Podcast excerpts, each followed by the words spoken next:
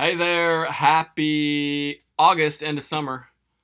Uh, we are back with uh, next episode of Chief End. Um, after a little summer hiatus, gallivanting around the southeastern United States and really kind of having a uh, laid back summer, um, trying to uh, get now that school's back in uh, with the kids, uh, moving forward with um, getting back in the routine of things, as they would say. Uh, so excited to be podcasting again. Hope everybody had a great summer. Um, if you are new to the podcast, it is called Chief End, and you can find out more about it at chiefend.org. And uh, the name of the podcast derives from uh, the famous catechism, which asks the question, What is the chief end of man? And the answer in the catechism is that the chief end of man is to glorify God uh, by enjoying Him forever. And we are in full agreement with that statement uh, here at Chief End, but also believe that part of glorifying God or the other side to the same coin of glorifying God is humility. So that's kind of the the main idea that we try to, you know, explore and at least that's the main idea that we try to keep this thing on the rails. Um, if it does go off the rails at times, uh, it's because we're losing sight of that idea. But the, the whole idea is, um, you know, that, that man in this life, mankind, men, women, children, whoever, that humans should be humble. Um, and I think our ob- main observation is that the American church, American evangelicalism, is kind of counter to that point. Uh, American evangelicalism is sort of promoting a culture that is opposite to humility. Um, and I think that that is fairly, uh, fairly clear, fairly self-evident when you look around at the, you know, po- at the popular churches around the country that are, you know, filled with pulpits with guys that, you know, make, uh, they, they, they produce a very sensual public image, uh, bulging biceps in the case of Steven Furtick, and Tullian Tavitchkin, Chavitchkin, religion, whatever his name is, uh, who's actually trying to climb himself back into the saddle.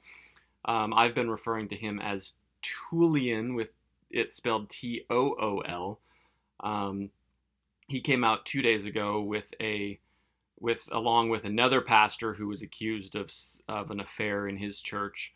So you basically have two pastors who've been accused uh, of uh, and and resigned because of affairs with women in their churches, in Tullian and this other guy whose last name was Bird. Uh, I haven't heard of him previously, but they came out and they said that it's anti-Christian for Christians to uh, not accept fallen pastors. And I mean, hello, red lights all over the place. Um, and it was encouraging to me that the top comment on that particular article on christianpost.com uh, was the guy was making the point that hey yeah are these men you know can, can these men be forgiven yes can they be restored to fellowship yes but they have disqualified themselves from speaking from the pulpit and his final statement was they need to move on and find a different vocation amen to that brother anonymous commenter man. Um, you know, if you if you're if you're a pastor, a famous pastor, even a even a non-famous pastor, if you're a pastor like Tullian and this Mr. Bird guy, and you're making uh, a, a profit off the gospel, number one, but then you you know it's bad enough as it is, but then you turn it around and you begin to uh, manipulate and seduce multiple women in your congregation and have sexual relations with them, that's morally disqualifying. I don't care how you try to spin it at some point down the road. That's morally disqualifying. Yes, God has forgiveness for that. Yes, that's who Jesus came into the world to save is sinners. But to, to use that as a springboard into, oh, now you must accept me as a leader in the Christian community again, I wholeheartedly reject that.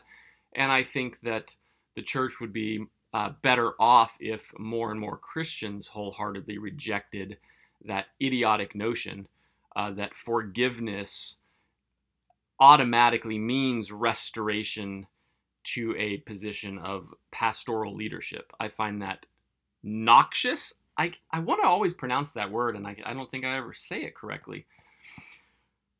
Heading to the trusty iPad, noxious. I'm pretty sure that's the word I want. Noxious. N O X I O U S. It means harmful, poisonous, or very unpleasant, noxious. Yeah, it's the right word. Why do I doubt my intelligence? because it's failed me many, many a time. That's why. Uh, so I guess that's coming back into the podcasting saddle. That's the uh, first maybe relevant uh, evangelical news item up for bid in the Showcase Showdown. Uh, is Tullian saying that uh, it's anti-Christian to deny him uh, and other disgraced leaders their due place in leading again? Uh, as I've said before, you can go pound sand uh, because that is a not only is it a noxious idea, um, it's decidedly unbiblical. I mean, when you look at the the moral moral requirements in the New Testament that are outlined, it says that an overseer must be the husband of one wife, blameless, and we could go on and on and on. Well, knocking boots with multiple women in your congregation pretty much disqualifies you on those two grounds of being the husband of one wife and blameless. So I, I, w- I would say that it takes you out of that category and it puts you into the womanizing Tiger Woods adulterous sex mongering category. And I don't see either of those, any of those words being listed in the requirements for being an overseer. Um, I mean, we can double check that. I can open up my Bible, but I'm pretty sure Paul the Apostle does not say that sex mongers uh, can, that, that being a sex monger is one of the prerequisites or requirements for being a pastor. I mean, maybe I don't understand my Greek well enough, but uh, I'm pretty sure that you can't translate any of those things to being an adulterous uh, manipulative sex monger. Um, if you know Greek better than I do and you want to correct me on that, please uh, email me questions. Uh, uh, podcast at chiefend.org, podcast at chiefend.org. So we have that. Um, but what I do want to talk about today, and it's the title of this particular episode, I'm calling this episode Sovereignty Switch. Sovereignty switch. And the first thing that might pop into your mind is maybe a light switch, you know, like on your wall, you flick it on, flick it off, maybe a blinker switch in your car. Um, but I'm not really talking about a switch that we need to turn on or off. I'm talking about a switch like in an exchange, like we need to switch positions of something. And this is a, an idea that I've been ruminating on uh, over the summer. And it's come about from just observing sort of old hymns and contrasting them with the Instagram message of the modern day gospel.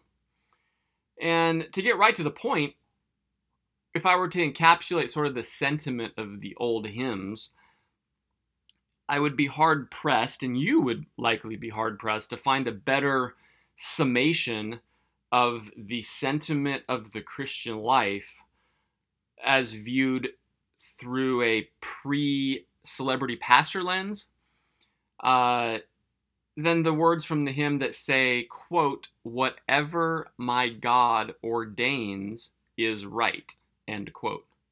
And that's a very famous hymn. I'm undoubtedly you've heard that hymn before. You've sung that line at some point.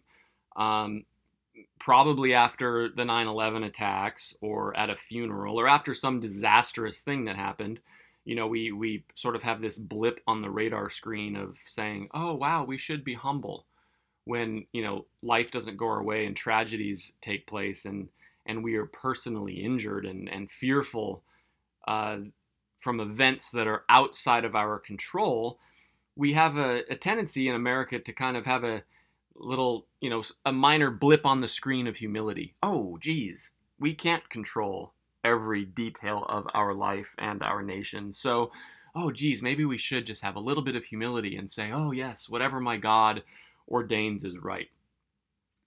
Um, but then once the storm blows over, uh, and we assume a feeling of confidence again and determination again, that sort of falls by the wayside. And it's what you see in what I'm calling, I'm starting to call it the Instagram gospel. Uh, because all, all these pastors that are rising to fame and virality, uh, lots of likes, lots of followers um, in the Christian community at least, their entire message is completely opposite that sentiment. Their message is not whatever my God ordains is right, but if you listen with a discerning ear, not even a discerning ear, just with a casual ear, it's not even like you have to be well versed in dissecting BS from the pulpit. Um, just listen, and and the message which is prevailing in the church today at least in popular evangelical circles, is whatever my heart desires is right. And then I will insist that either I, myself, or God makes that happen. Whatever my heart tells me is right, whatever I desire, whatever I can dream, that's right. And I will go about making sure that that becomes a reality. And so God becomes, in many ways, our cosmic errand boy. He becomes, I, I don't even want to say butler because I think that's too dignified for how many Christians in America view God.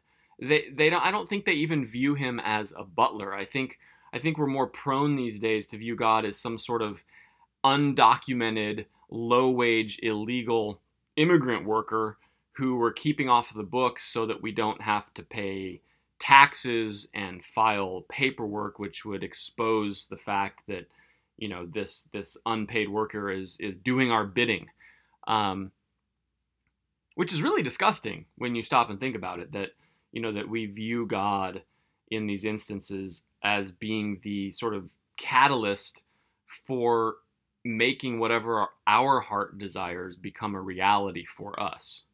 And when you stop and think about what those desires typically entail, it's always some sort of uh, influence or some sort of level of prestige or some sort of success level.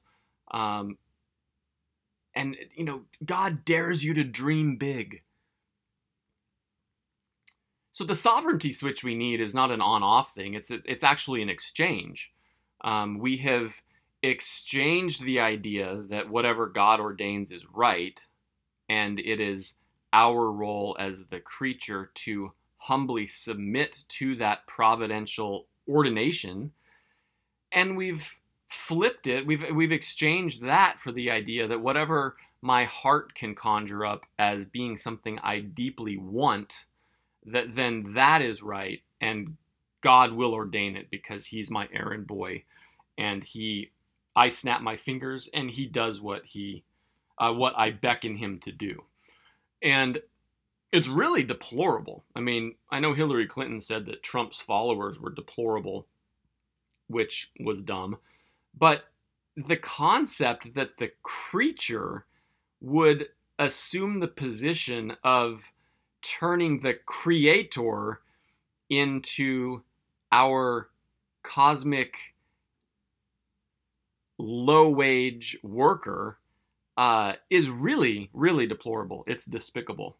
And because I really believe in the benefit of words meaning what they actually mean, we'll Google deplorable. And it says deserving strong condemnation shockingly bad in quality.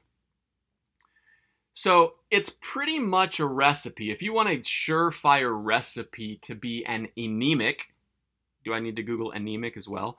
An anemic, malnourished, ineffective, petulant, immature, waste of space Christian,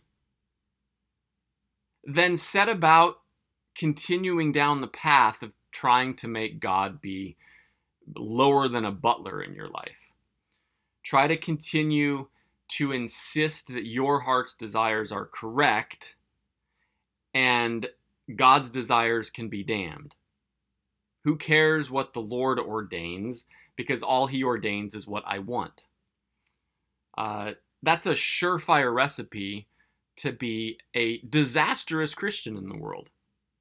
It's a surefire recipe to be continually discontented. It's a surefire recipe to be continually disappointed.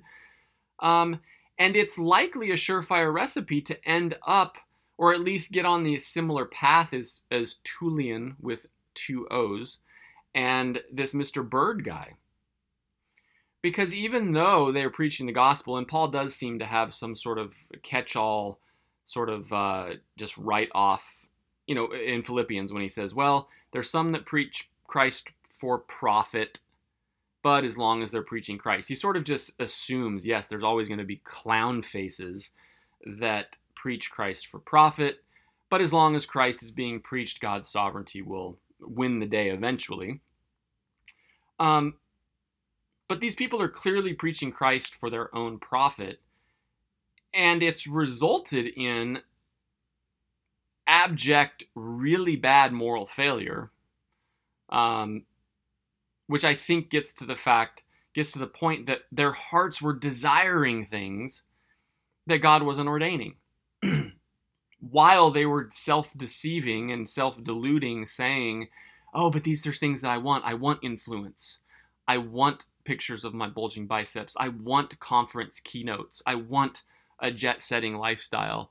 I want luxurious condos and fancy automobiles. Um, those are all things that I want, and therefore God will give them to me because He's a God who grants blessings and He's a God who uh, my cup runneth over. So we take we take uh, pictures, and I've talked about this before with the prayer of Jabez. We we take these pictures of spiritual excess, soul blessing excess, and we hijack them and copy them in deficient ways to then mean material blessing and material excess. And when we do that, we are in dire need of a sovereignty switch because we've already made a bad sovereignty switch and we need to switch it back to being correct. So I would say that this is probably one of the chief temptations and chief, uh, one of the primary, man, that felt like a, a splattery uh, P, primary. Um, good thing I got that pop filter up. Uh, I think this is this is one of the primary off the rail potentialities um, of the church going forward in the rest of the 2000s, um, the years, the year 2000s, uh, the, the rest of this century, probably the rest of this decade for sure, is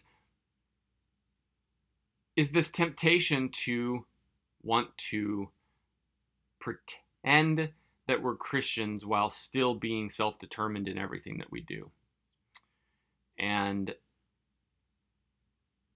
I think it's I think we need to be aware of this and we need to start trying to correct it in our own hearts. We need to confess it in our own hearts. I know I've spent the summer, you know, contemplating this in my own heart and and being deeply convicted about how I have lived in this manner that oh yeah, well I'm I've got justification lined up. I've you know I've I've got a right view of my sinful nature as it relates to God's holiness and perfection and you know, I, I have a clear view on trusting Christ for his righteousness on my behalf, etc., etc.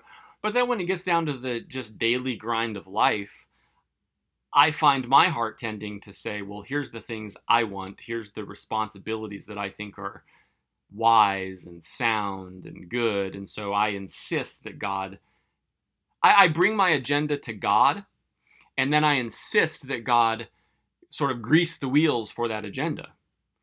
And Spurgeon hits on this. I was reading uh, this morning a, a, an excellent sermon by Spurgeon, which I would commend to you if you have an internet connection and are able to type in the Google search bar. Uh, Google a Spurgeon sermon entitled, quote, God's Will About the Future. And it's a sermon he preached uh, back in 1890 on a Thursday evening uh, in his congregation. And it's on the, the passage in James 4 where James says, Come now, you that say, today or tomorrow, we will go into such a city and continue there a year and buy and sell and get profit. Whereas you know not what shall be on the morrow. You can tell this is an old King Jimmy version. For what is your life? It is even a vapor that appears for a little time and then vanishes away. For that you ought to say, If the Lord wills, we shall live and do this or that. But now you rejoice in your boastings. All such rejoicing is evil. Therefore, to him that knows to do good and does it not, to him it is sin. And the thing one of it's a it's a fantastic sermon. I would highly commend it to you. Turn off Netflix tonight. Don't binge watch whatever your latest show is and spend 30 minutes reading that sermon. Uh, and if you're anything like me, you'll read the first paragraph or two and you'll have instantly uh, prayer material. Like you read through that and you're like, oh, it's like a stab in the heart. It's like Spurgeon rises out of the grave and stabs you in the heart and says, yes, that's you, sucker. Um, and I know it's not Spurgeon. It's it's the it's the word of God being sharper than any two-edged sword, cutting even to the bone and marrow, as the writer of Hebrews uh, so precisely and evocatively said. Um, evocatively or provocatively? Evocatively. Yeah, I think evocatively because that would be evoking something, right? Evoc. I don't even know how. Evoca. I'm not even sure how to even begin spelling this word. Evocatively. Use the adjective evocative when you want to describe something that reminds you of something else. So maybe it's maybe that's wrong. Evocative, tending or serving to evoke. Evoke means making you remember or imagining something. I'm just gonna say yes, it works. Um,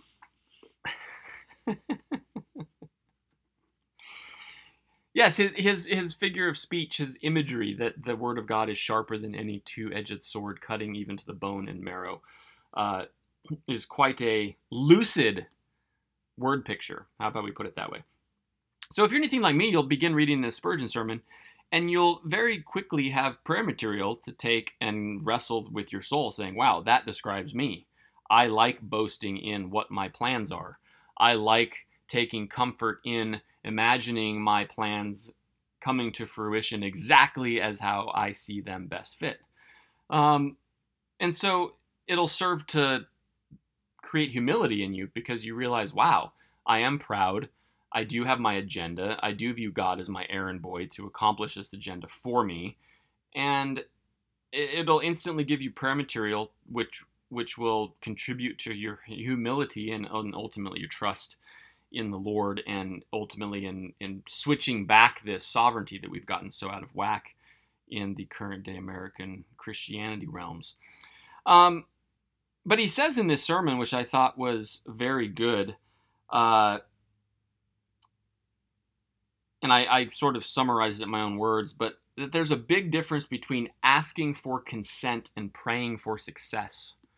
And he brings up this whole point that the Christian is supposed to ask consent. We're supposed to ask consent of the Lord for plans, for things that we want to do. And that hit me like a ton of bricks because I thought, when's the last time I asked God if for consent on things that I'm doing? I assume that what I'm doing is already right, and then I just ask for his stamp of approval and his blessing on them. Like, that's so opposite of whatever my God ordains is right. That's saying, oh, I've already concocted in my brain what I want to have happen because I think it's going to be the best for me and my family, and now I'm going to go to the magical guy in the guy in the sky and say, hey, come on, genie, make this happen for me.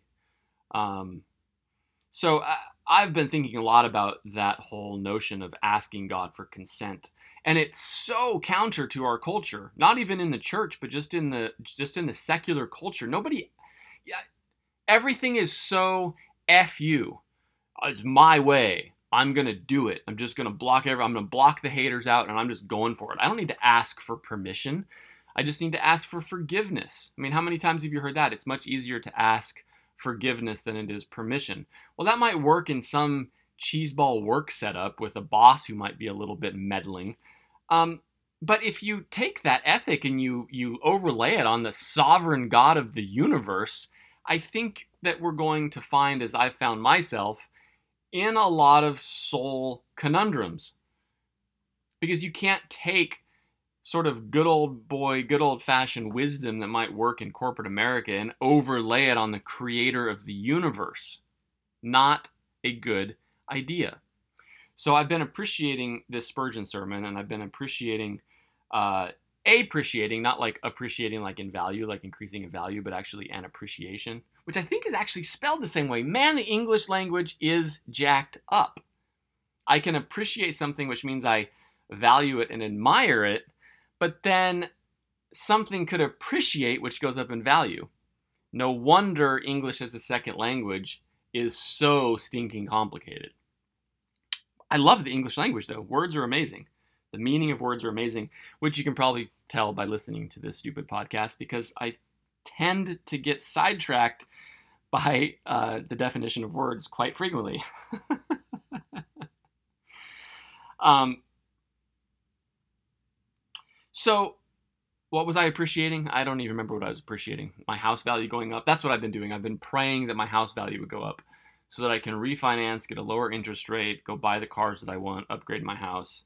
And I've just been demanding that God places his stamp of approval on all these materialistic increases. Because by golly, that's what the scripture says. Um, and of course, I jest entirely. Um, what was I appreciating? I forgot what I was appreciating. Oh no, I. Whew. Wrong pipe. Uh, I can appreciate the sentiment in a in a in a workplace culture that if your boss is meddling and the, the red tape is just impenetrable, even though I butchered pronouncing that word right there, uh, the red tape is is you can't get through it. There's just too many hoops to jump through. So you say screw it. I'm it's easier to ask for permission or ask for forgiveness than it is permission. I get that sentiment in the workplace, but I would caution you greatly not to uh, just sort of blithely take that uh, approach and callously apply it to your relationship to the Lord God Almighty, because there is definitely uh, a sense that that's wrong. I mean, it it uh, evokes. Wow, I'm using words again. Evoke it evokes imagery from Romans 9 where Paul says, "Can the thing made say to the maker, "Why have you made me thus?" Well, obviously not. And I think I've said this before in a previous episode or two. I mean, imagine a plate at your dinner table tonight coming alive and standing up and say, "How dare you eat food off of me?" I demand that this change. You'd go, shut up, you're a plate whoever made you in some third world sweatshop in some fiery kiln intended for you to be my plate and deliver food into my grill. So shut your pie hole and sit back down and start being a plate. Now, not at all suggesting that uh, that's God's approach to us. I mean, He has much more love and compassion and mercy than my jaded conversation that I just had with my imaginary plate at your dinner table, oddly enough. Um, so I'm not suggesting that God is that callous in his response, but to some degree, there is sort of that, you know, when you read Job 38, 39, and 40, and you read Romans 9, there is a little bit of that sarcastic sense of, hey, I'm God, I'm infinite, you're not, so kind of fall in line, be quiet. Um, so I think there is a little bit of that chastisement, and I think ultimately it is loving even though it might come across as rather stark. Um, and man, I want to go on a rabbit trail about Tony Stark right now, but I won't. Um, so think about that. You sit in your couch tonight to, to watch SportsCenter or some game, or you're hopefully, to sit down and read the Spurgeon sermon. And the couch starts to kind of wiggle and vibrate and try to kick you off the couch. And he knocks you on the floor and you turn around and the couch says, Don't put your gluteus maximus on me. I demand to be something else. Shush. You were made to be a couch and to receive my buttocks.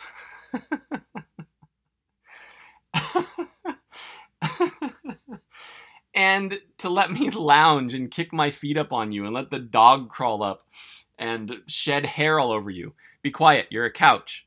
Go back to being a couch. Stop being so obstinate. Um, there is this this sense that uh, we need to remember that we're the thing made. We're the couch. We're the plate. We can't go around wielding our will uh, to God who made us. It does not make any sense. Receive my buttocks.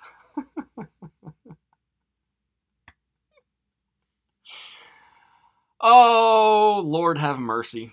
Um, hey there, phone. I thought I silenced you. Well, you know what? Just double click that thing. You're a phone. You're meant for talking, not interrupting the podcast. Stop exerting your will, you obstinate iPhone. Um, wow, wow, wow, wow. So yes.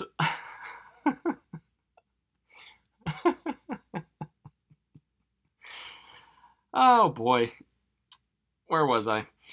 So yes, we do we do need uh, this sense of um, uh, receivest thou buttocks. Um, so yeah, we need the sense that we're the thing made. We're not the maker. We're not a made man. This whole thing of oh yeah, I'm made. Oh, stop being so arrogant. You're gonna be dust and worm food soon. Um, and did you see that Post Malone was almost worm food like yesterday or the day before? He, he circled New York for four hours after his tires blew out on his jet, and there was like all this uncertainty about whether he was going to die in a fiery inferno upon landing. Um, so yeah, Post Malone came face to face with being worm food and being the thing made. Now I doubt that prevented him from uh, continuing quite heartily his pursuit of being a rock star and popping pillies and doing other things, but um, yeah, we're all going to be worm food. And that's what that passage in James says. Do you not know that your life is a vapor? And if you live somewhere where there is humidity in the morning, uh, you, I'm undoubtedly you've woken up to there being a morning mist or some sort of fog, and then the sun rises and then it's gone. Well, that happened quickly. Well, that's the equivalent of your life. We are a temporal, finite thing made and we need to adopt a heart posture that asks for consent and doesn't switch that sovereign rule out and demand that we're sovereign and God must do what we dictate. And sadly, that's what the American church is doing with famous Instagram pastors. So I reject you, famous Instagram pastors, and I censure you uh, for promoting such a such an evil scheme. It's such an evil message. Uh, because you are God, man is already at enmity with God. The Scripture tells us we are dead in our trespasses and sins, and we're already at enmity. And yet, this message that you're promoting of digging our heels in and demanding that God actuate what we want is just serving to per- put our hearts at more enmity to Him. Because when God inevitably, uh, not inevitably, but when a lot of times He doesn't grant what we demand, then that creates bitterness in our hearts. Now, God's sovereignty and His grace and mercy and love obviously is sufficient to overrule that and say, hey, you know what? Yeah, I'm going to disappoint you here because you don't need this, and I'm going to eventually teach you that you're the made, you're the you're the thing made, not the maker, and we'll eventually, hopefully, get this right. But you sure could uh, kind of give people a head start in the right direction if you stopped preaching such a poisonous uh, message. Thank you very much, uh, Pastor Preneur Man. Um, so I would encourage you to read that Spurgeon sermon tonight, and I would encourage you to ponder these things in your heart and start to ask God for consent on things instead of just giving him your agenda and then demanding that he makes it happen. That would probably be a good step in the humility direction. Um, stop being a rebellious plate and a rebellious couch cushion. Um, serve the food and receive the buttocks, um, so to speak, in a spiritual sense. uh, yes, so I think that's really all I got to say for right now. Um, and that reminded me of Forrest Gump, and that's all I got to say about that. Uh, something I do want to talk about in the next episode is this chick named Lady Julian. Uh, some Christian mystic from, I think, the 1300s, 1200s.